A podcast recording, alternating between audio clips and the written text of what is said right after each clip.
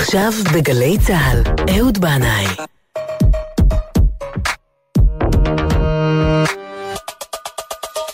הבית של החיילים, גלי צה"ל.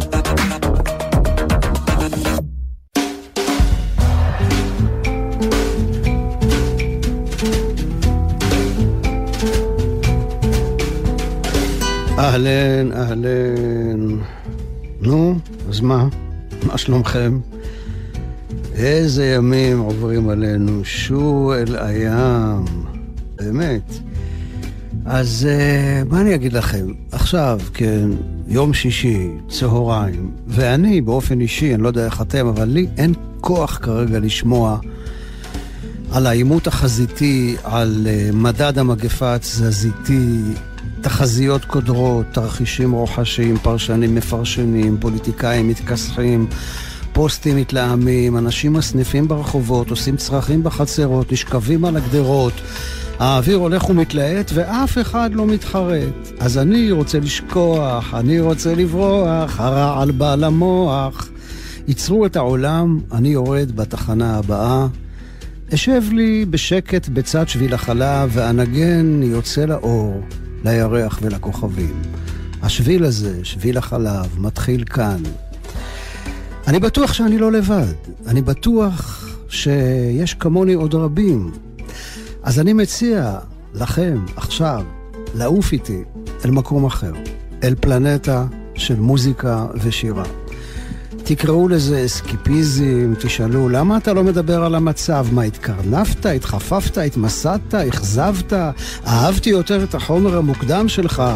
סבבה, הכל נכון. אבל עכשיו, אני כמו דיוגנס שחי בחבית באתונה, רק שהחבית שלי מתגלגלת. והוא דיוגנס כמו ג'ון לנון, היה יוצא עם נר לרחובות ומחפש קצת אמת. מוזיקה.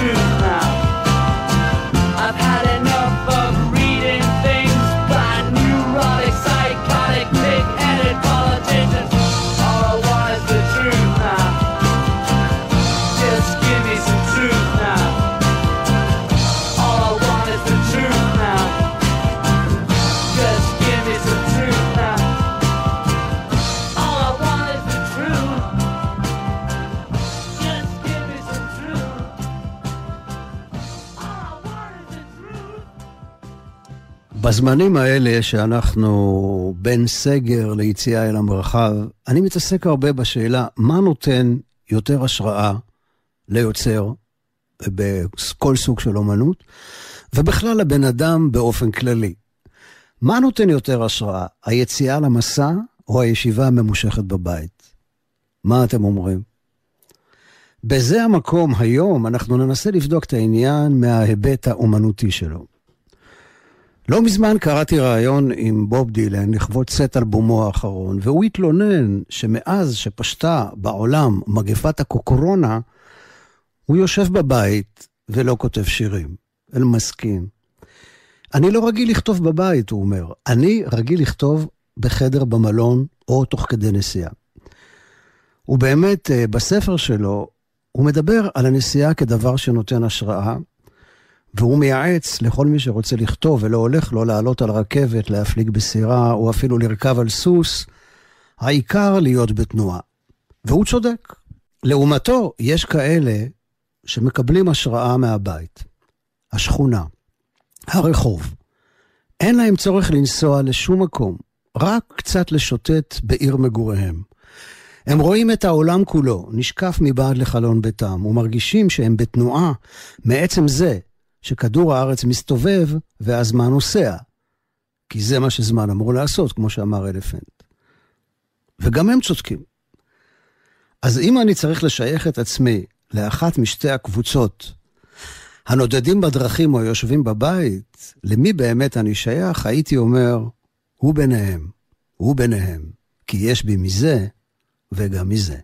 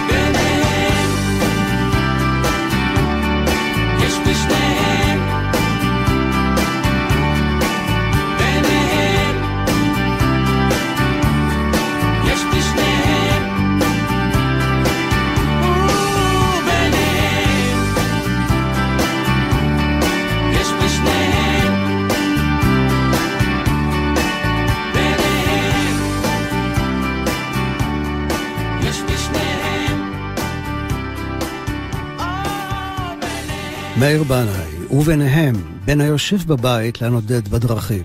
שם אני מונח. בין בוב דילן שלא מפסיק לנסוע ולכתוב ולהופיע בדרכים, ולליאונרד כהן שמסתגר חמש שנים במנזר זן בודהיסטי על פסגת הר בולדי מעל לוס אנג'לס, עושה מדיטציה וכותב שירים במחשב הנייד שבחדר עבודתו הקטן. הוא אמנם החליף מקומות מגורים בימי חייו, אבל תמיד הצטייר לי כמישהו שאוהב לשבת ולכתוב בבית. הוא באמת, בכל שנותיו האחרונות כמעט ולא יצא מביתו, ושם גם הקליט את אלבומיו האחרונים. בימים האלה, שהנסיעות מתמעטות גם בגלל שאין הופעות, אני מגלה מחדש את המתחם הביתי, חדר העבודה, מחברת המילים, תוכנת ההקלטה. אני שומע את ציוץ הציפור שעומדת על העץ הירוק שנשקף מחלון הבית. מתבונן בגוונים המתחלפים בשמיים בין הערביים. הרווח שבין הגבר למטבח, שלהבת הגז, המקרר, ארון הספרים, צרור המכתבים הישנים שהסתתר. הליכה אל הגן הקרוב היא כמו מסע, חוצה את הכביש הראשי כאילו חוצה נהר. אני מגלה את המסתורין שבין מדפי הסופרמרקט. מה מחכה לי שם מעבר לפינה ואולי גם יש כאן איזה מבצע? וביניהם, בין הנוסע המתמיד ליושב בבית, שם אני מונח, בטח שבזמנים האלה. אריק איינשטיין היה נוסע לפעמים. פעם סיפר שהוא נוסע מדי פעם עם שיסה לגליל, ושיש להם שם חדר קבוע בבית מלון בצפת. והוא כמובן היה נוסע לאט.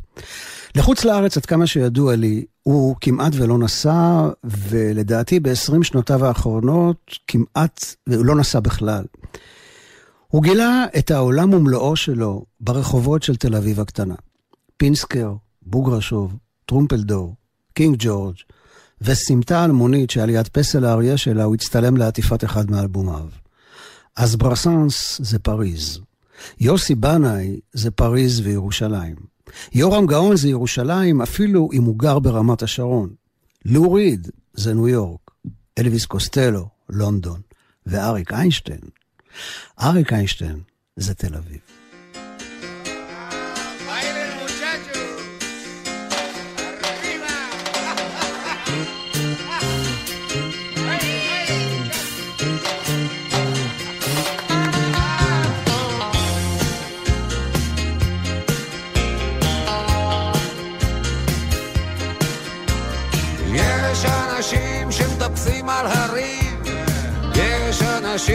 אנשים שצונחים מגבהים, יש אנשים שרוכבים על סוסים, ויש כאלה שגומעים מרחקים,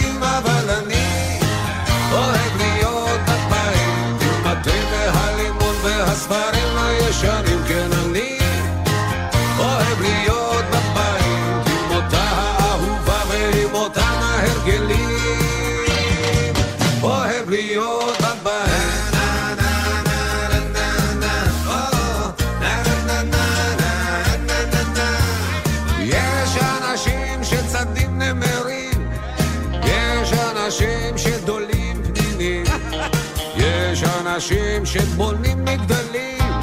יש כאלה שצמים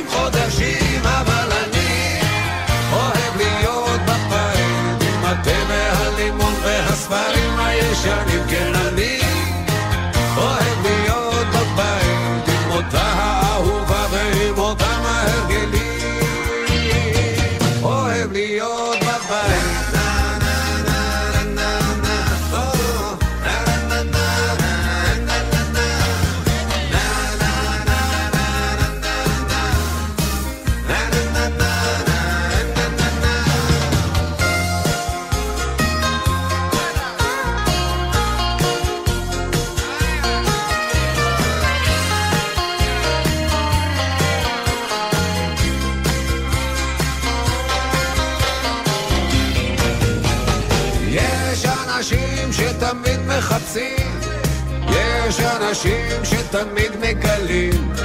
יש אנשים שהולכים בגדול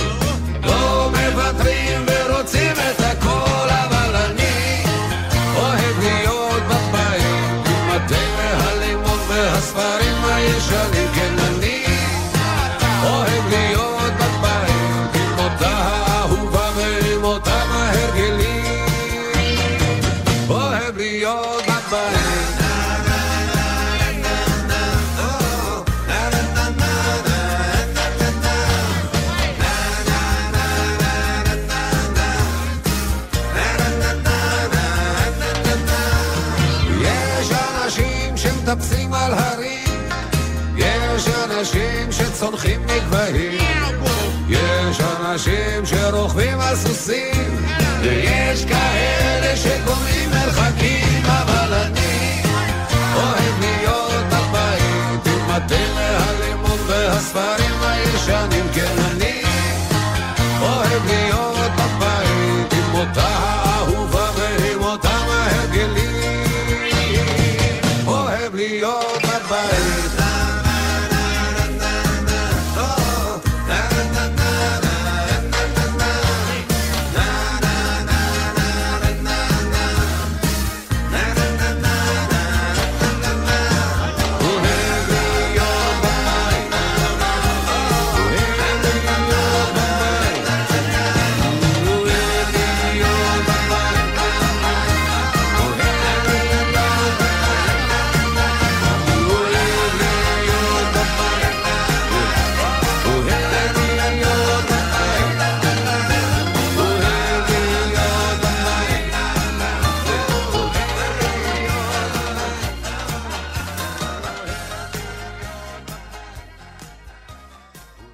סיפורי הגמרא מתרחשים בדרך כלל במרחב של בית המדרש מצד אחד, והשדות והשבילים שבין ציפורי לטבריה, או בין יבנה לאושה מצד שני. יש את החכמים שכמעט לא יוצאים מבית המדרש, הם שקועים בעיקר בלימוד, ויש את אלה שיוצאים ללמוד על הדרך וגם ללמוד מהדרך. אפשר לומר שכבר אז היו ליטאים שנוהגים ואוהבים לשבת רוב שעות היום בבית המדרש ללמוד גמרא, וחסידים שיוצאים מדי פעם למסעות, כמו הסיפורים על הבעל שם טוב, שהיה יוצא למסעות רכיבה על כרכרה ביערות ובכפרים עם העגלון הגוי שלו, אלכסיי. בי"ב באב היה יום השנה למותו של הרב חיים כהן, זצ"ל הידוע כחלבן. יום למחרת ט"ו באב עליתי אל קברו בבית העלמין סנהדריה שבירושלים. וכמו שהיה יושב בבית הכנסת, בפינה המבודדת והרחוקה, ממש בקצה, כך גם בבית העלמין. קברו עומד בקצה, על יד הקיר. זו הייתה שעת אחר הצהריים. בית העלמין היה ריק ושקט. הדלקתי נר, ישבתי על גדר האבן, קראתי מה שקראתי, התפללתי מנחה, חשבתי על הרגע שבו מצאתי אותו יושב שם בפינת בית הכנסת, ואיך נפשי נקשרה בנפשו. ביקשתי ממנו שיתפלל עלינו בשעה הקשה הזאת. הוא תמיד ידע איך להכיל בתוכו את כלל ישראל. כשחזרתי הביתה, שלפתי מהארון את הספר שממנו הרב לימד בשיעורים הראשונים ששמעתי אצלו. ראשית העבודה של הרב המקובל יהודה אזרחיה סגל, זצ"ל, מי שהיה הרב של שכונת קריית שלום. למחרת, יום שישי, אחר הצהריים, נסעתי לקריית שלום, אותה אני מכיר היטב וכבר כתבתי ודיברתי עליה כאן בעבר לא מעט. כן, יש כאלה תימהונים שעושים מסעות רוחניים לקריית שלום. חיפשתי משהו מרוחו של הרב סגל. בבית הכנסת אוהל לאה, שם הייתי נוהג להתפלל לפעמים כשהיה לי חדר עבודה בדרום תל אביב, מצאתי את יצחק, הגבאי שקידם את פניי בחיוך, שאל איפה נעלמת, הפעם היית בא לכאן הרבה, ותוך כדי זה שהוא מטאטא את בית הכנסת לכבוד שבת, סיפר לי שיש בית הכנסת אחר בשכונה, שם הרב סגל היה נוהג להתפלל, ועכשיו בית הכנסת קרוי על שמו. אז נפרדתי מיצחק ונסעתי לשם. חשבתי שאני מכיר כל סמטה בשכונה הזאת שהייתי נוהג לשוטט בה הרבה מאוד, והנה ברחוב צדדי מצאתי את בית הכנסת של הרב סגל. הוא היה פתוח, שפע של אור חדר פנימה מהחלונות הגדולים. המקום היה כמעט ריק. רק נער אחד ישב בצד ולמד גמרא. קראתי קצת בספר ראשית העבודה, והרגשתי געגוע לא מוסבר של יום שישי בין הערביים, לקראת שבת, לכו ונלכה. כן, אנחנו כבר הולכים הרבה זמן. היי ריבונו של עולם, מתי נגיע?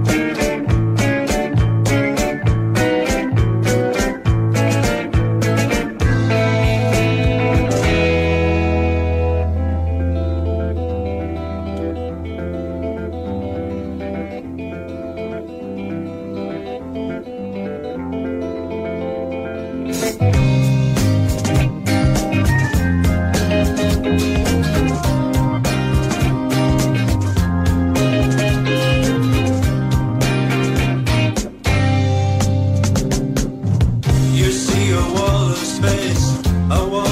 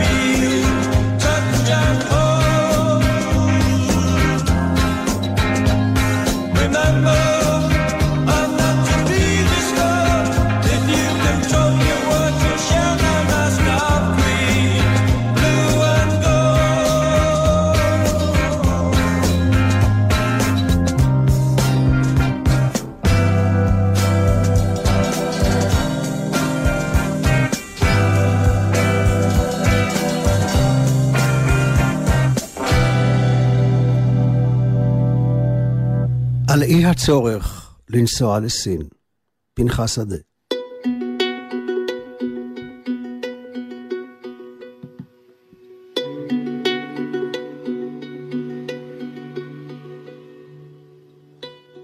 מישהי סחה לי לא מכבר על אודות שאיפתה לנסוע, באחד הימים, לסין. תמהתי, מה לך לנסוע לסין? אני, אין ליבי אלא לנסוע ולשוב אל אשר חייתי, אל אותם החיים. אותן ערים, אותו רחוב, אותו בית, העץ על המדרכה. המסעדה הצנועה בקרן רחוב, שם סעדתי בלחם ודג.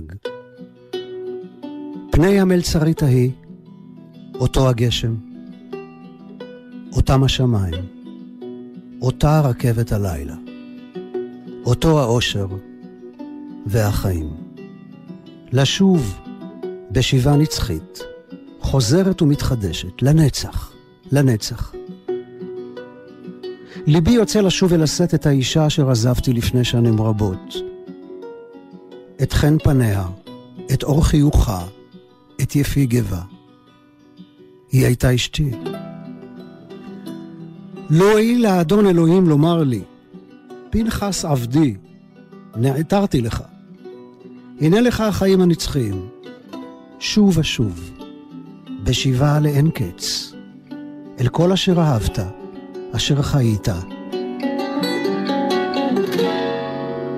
שוב, לך לך. לך לך אל הארצות אשר הראיתיך.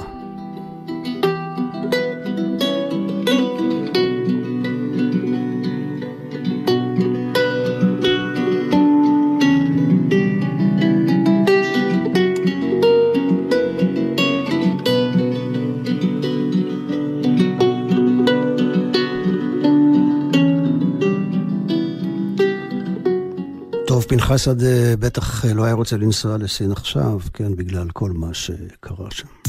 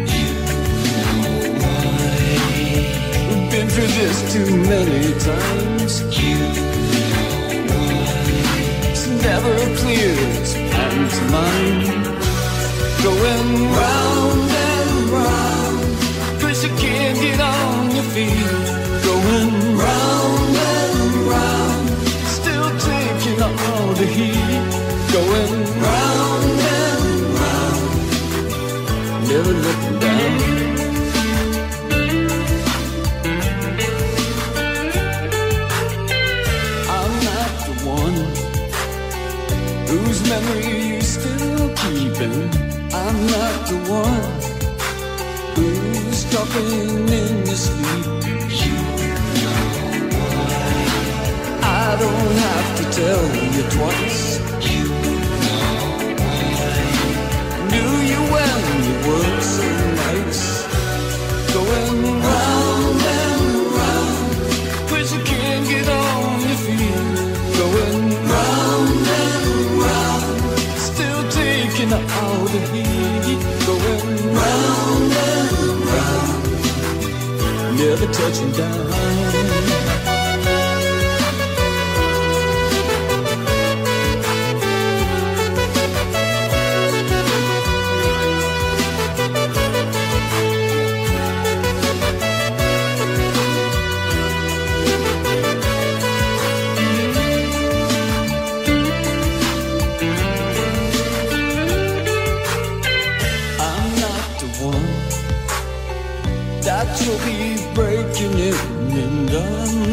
The one that you'll be taking in.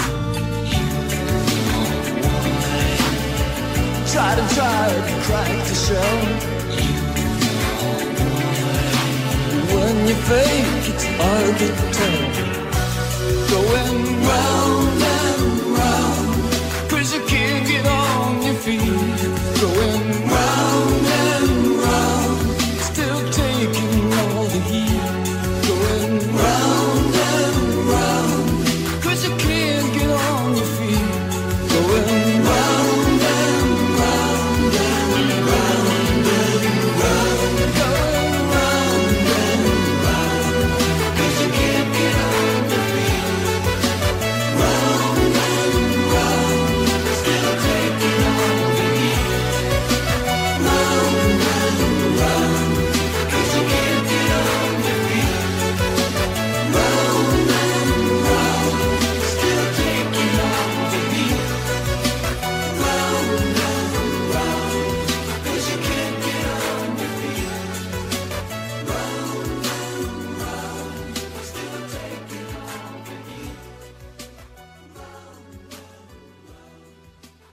פנחס שדה, שמאוד אהב את הנסיעה וכתב עליה לא מעט בספריו ובשיריו, אבל הוא תמיד חזר שוב ושוב אל אותם המקומות והנופים שהגיע אליהם כשהיה צעיר. אף פעם לא יצא לגלות ארצות חדשות ונופים אחרים. לונדון, לונדון, ובעיקר לונדון. על פריז של יוסי בנאי כבר דיברנו. יוסי בנאי היה נוסע בערך אחת לשנה לפריז, עד כמה שזכור לי, אף פעם לא גילה עניין לנסוע לסרי לנקה או לדרום אמריקה או לסקנדינביה. פריז, מה יש לדבר? פריז, זו פריז. אז הנה, ז'ורג' ברסנס, שכמעט ולא יצא מפריז אף פעם, למרות שקיבל הרבה הצעות להופיע ברחבי העולם, גם בישראל, אבל הוא אף פעם לא נעתר להצעות האלה, והמשיך כל חייו להופיע באותם המועדונים בפריז. אז אה, ז'ורג' ברסנס שר על אה, חברו, פאפה ליאון.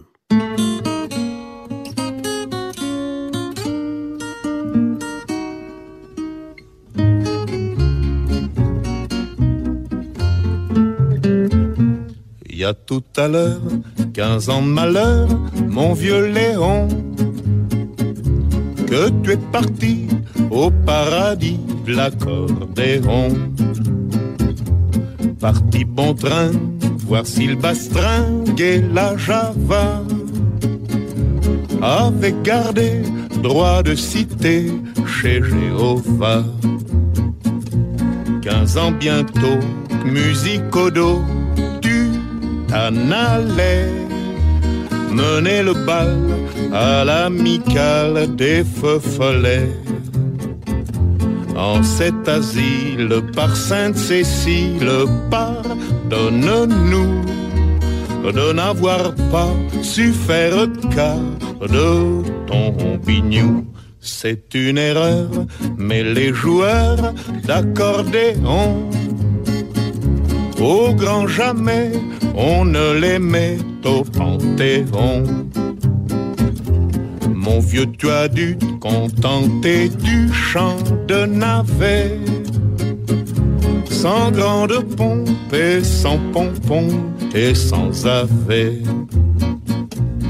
mais les copains suivaient le sapin, le cœur serré, en rigolant pour faire semblant de ne pas pleurer. Et dans nos cœurs, pauvres joueurs d'accordéon, il fait ma foi beaucoup moins froid qu'au Panthéon. Depuis mon vieux, qu'au fond des cieux tu as fait ton trou. Il a coulé de l'eau sous les ponts de chez nous. Les bons enfants, la rue devant va la guetter. L'un comme l'autre, au gré des flots, furent emportés mais aucun d'eux n'a fait fi de son temps jadis. Tous sont restés du parti des myosotis. Tous ces pierrots ont le cœur gros, mon vieux Léon, en entendant le moindre chant d'accordéon. Quel temps fait-il chez les gentils de l'au-delà? Les musiciens ont-ils enfin trouvé le la Et le petit bleu, est-ce que ça ne le rend pas meilleur D'être servi au sein des vignes du Seigneur si de temps en temps une dame d'antan se laisse embrasser, sûrement papa que tu regrettes pas d'être passé. Et si le bon Dieu aime tant soit peu l'accordéon, au firmament tu te plais sûrement, mon vieux Léon. כמו ג'ורג' ברסנס בפריז, המשורר הפורטוגלי פרננדו פסואה לא עזב את עיר מגוריו ליסבון. נסיעה ברכבת למרחק של שעה הייתה בשבילו הרפתקה נועזת ולא תמיד חיובית. הוא כתב, בזמן נסיעה רגילה ברכבת אני נקרע בחרדה שאין עימה כל תועלת בין חוסר ענייני בנוף לבין חוסר ענייני בספר שאולי היה מהנה אותי. לנסוע? כדי לנסוע די להתקיים. אני נוסע מיום ליום, כמו מתחנה לתחנה, ברכבת שהיא גופי או גורלי. משרבב את ראשי להתבונן ברחובות ובכיכרות, בתנועות הגוף ובפנים, תמיד זהות ותמיד שונות, בדיוק כמו כל הנופים, בסופו של דבר. בשביל מה לנסוע? במדריד, בברלין, בפרס, בסין. היכן אשהה אם לא בתוך תוכי? החיים הם מה שאנחנו עושים מהם. הנסיעות הן נסיעות. מה שאנו רואים אינו מה שאנו רואים, אלא מה שהננו.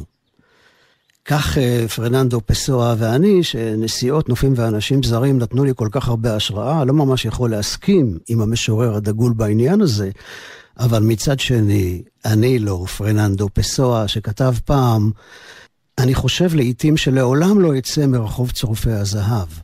והנה כיוון שנכתב הדבר, זה נראה לי כמו נצח. פסואה ראה את העולם כולו מבעד לחלון דירתו שבקומה הרביעית. הוא ראה נמלים רחוקים ואוניות מפליגות לארצות רחוקות, מבלי שהוא יצא להפליג.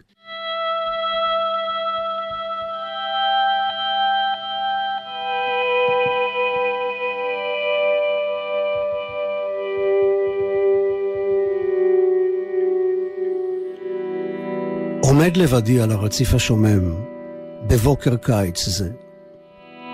אני מביט אל פאתי הנמל. אני מביט אל הבלתי מוגדר. אני מביט ושמח לראות ספינה נכנסת. קטנה, שחורה וברורה. היא באה מרחוק מאוד, צלולה, קלאסית על פי דרכה. אני מסתכל מרחוק בספינה, בעצמאות נפשית רבה, ובתוכי מתחיל להסתובב לאיתו גלגל תנופה. ובהמשך השיר הזה, פסואה אומר על הספינות, שהן מביאות זיכרונות מרציפים מרוחקים ומרגעים אחרים, מאופן אחר של אותה אנושות בנמלים האחרים. ועוד קטע קצרצר על ספינות, מסתורי וקסום. ספינות המפליגות בלילות זו על פני זו, ואינן יודעות זו על זו דבר, ואינן מאותתות.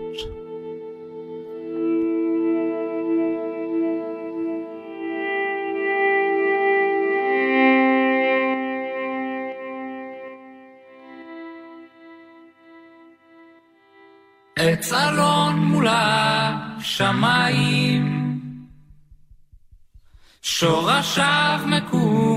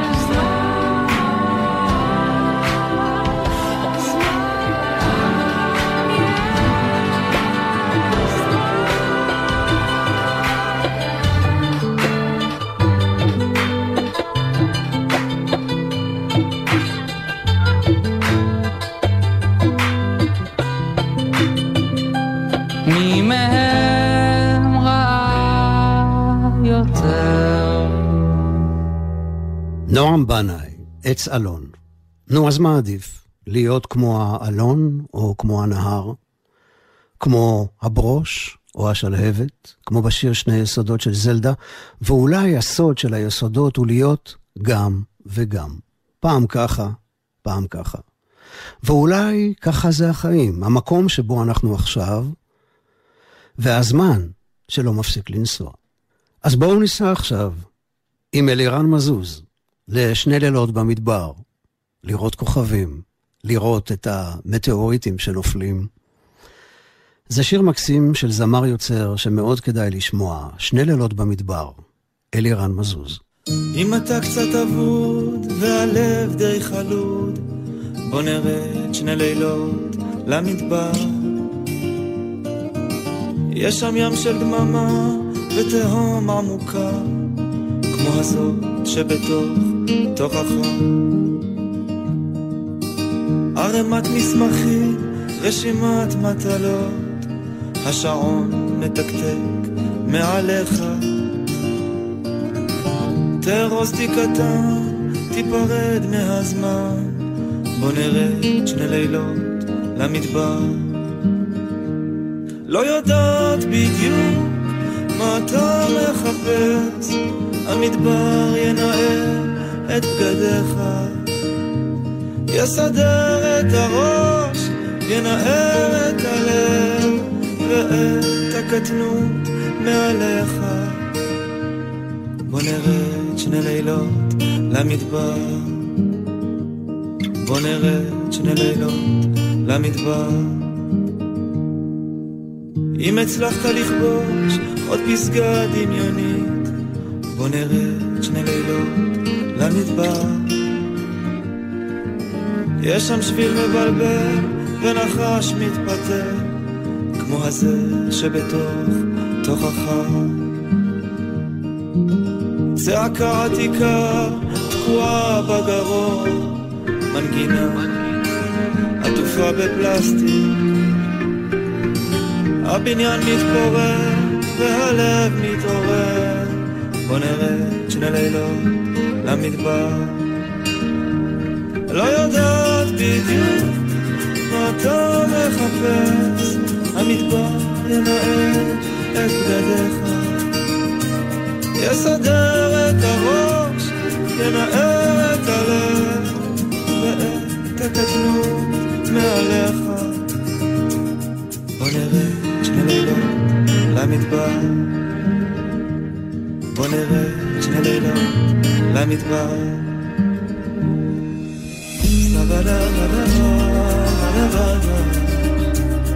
בוא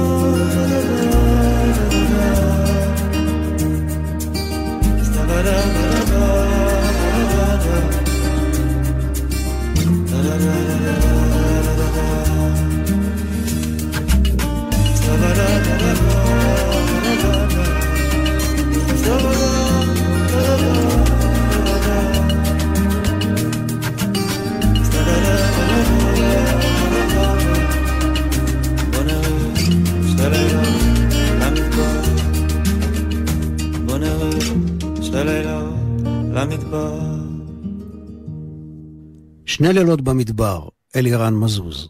ואנחנו עם עוד יוצר צעיר שהוציא ממש עכשיו אה, שיר חדש, סינגל בכורה. זהו נועם פרימר, שהוריו עלו לארץ, לירושלים, מארצות הברית. בילדותו הוא שמע מאמו, שהגיעה ממיזורי, שירים של פיט סיגר, וודי גאת'רי ודילן המוקדם, והוא אומר, השירים האלה צבטו לי את הלב ולא מרפים ממני עד היום. נועם מספר שבליל חורף קפוא אחד הוא חזר לדירה שלו בנחלאות, אחרי קשר שהוא היה בו שגבה אל סופו. הוא התיישב ליד הפסנתר החורק, ואז גשם טפטף עליו מהתקרה. הוא הרגיש שהחיים באותו רגע אומרים לו, לא, והם לא מסבירים למה. רק פשוט מבקשים ממנו לקבל את זה כמו שזה. לא. אז הנה השיר הזה שנקרא מתחת, שיר מתחת לחלון, שחוגג את כל הלא שאנו מקבלים מהחיים. ככה נועם פרימר אומר. המילים והלחן שלו, של נועם פרימר, וההפקה המוזיקלית של אוהד דרשן.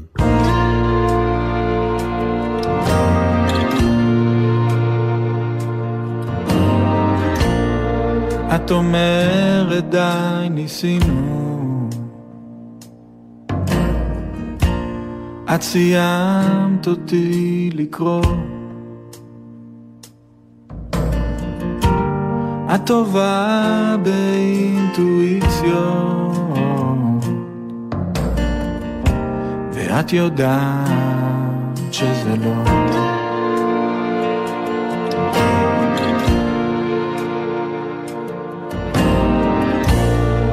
את לוחשת לי, תמשיך כבר. אבל אני עדיין פה. את קולטת סיטואציות, ואת יודעת שזה לא. לא אשאיר לך כל הלילה. שיר מתחת לחלום את טובה באינטואיציות ואת יודעת שזה לא.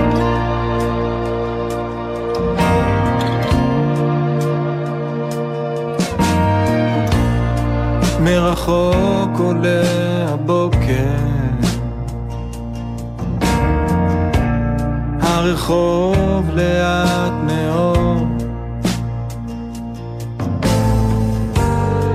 חוזר אל הפנטזיות בחדרך קבע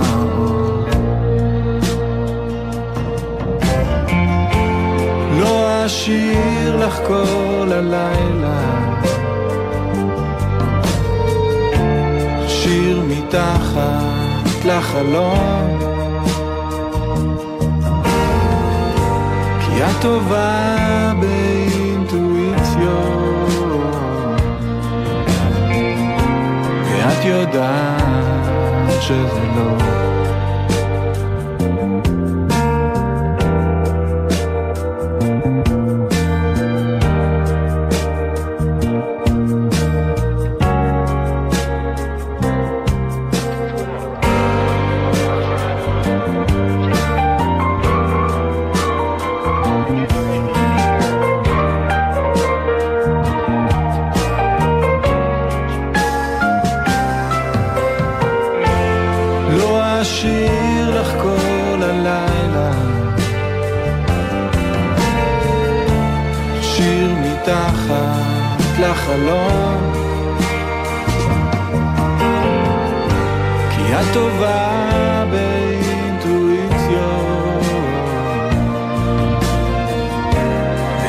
יודעת שזה לא ואת יודעת שזה לא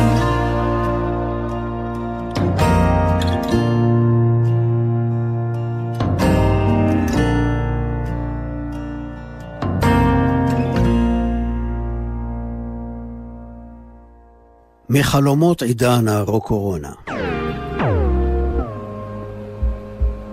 אני יושב בקהל במועדון תל אביבי, אני מכיר את המקום. הוא קיים בחלומותיי, וזו לא הפעם הראשונה שאני נמצא שם.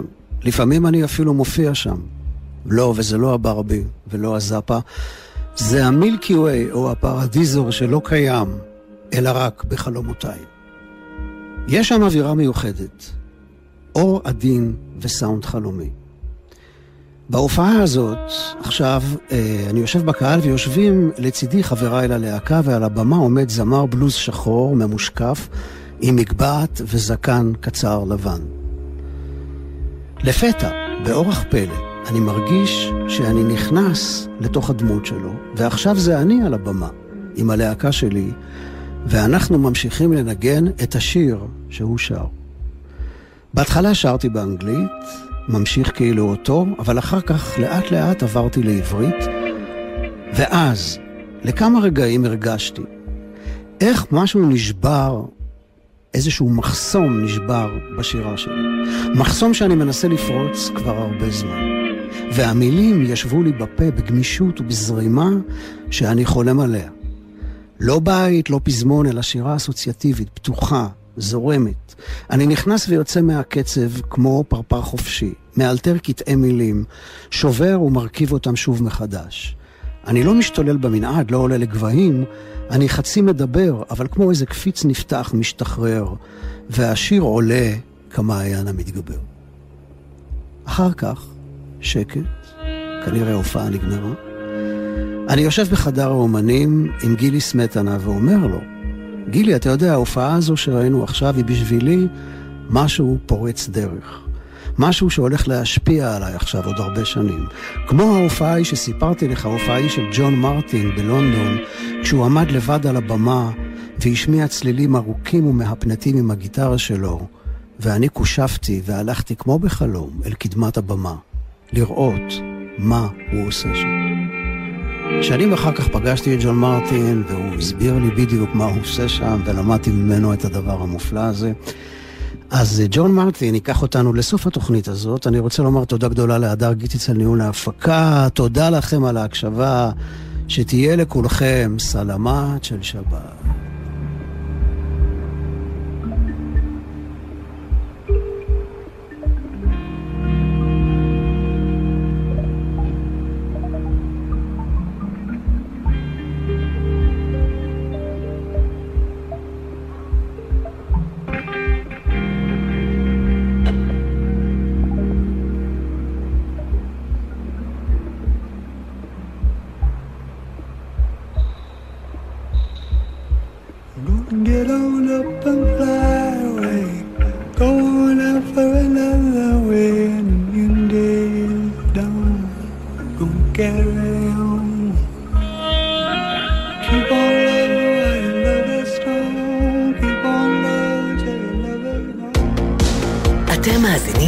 לגלי צה"ל.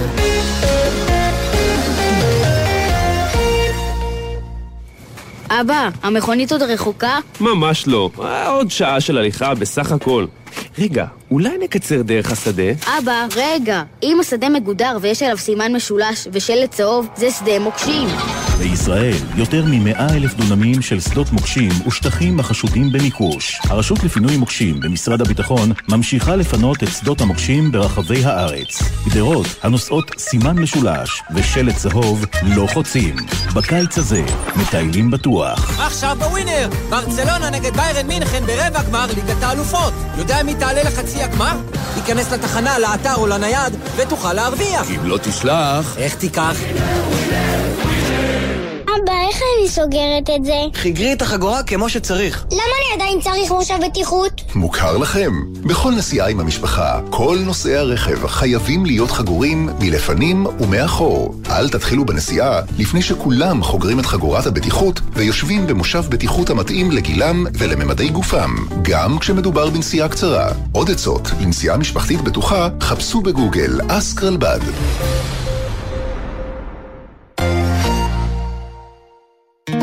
מיקי קם ויהודה עדר בתוכנית מיוחדת על זוגיות ותרבות בימי קורונה. כיף לך איתי? מה אתה צוחק? תענה.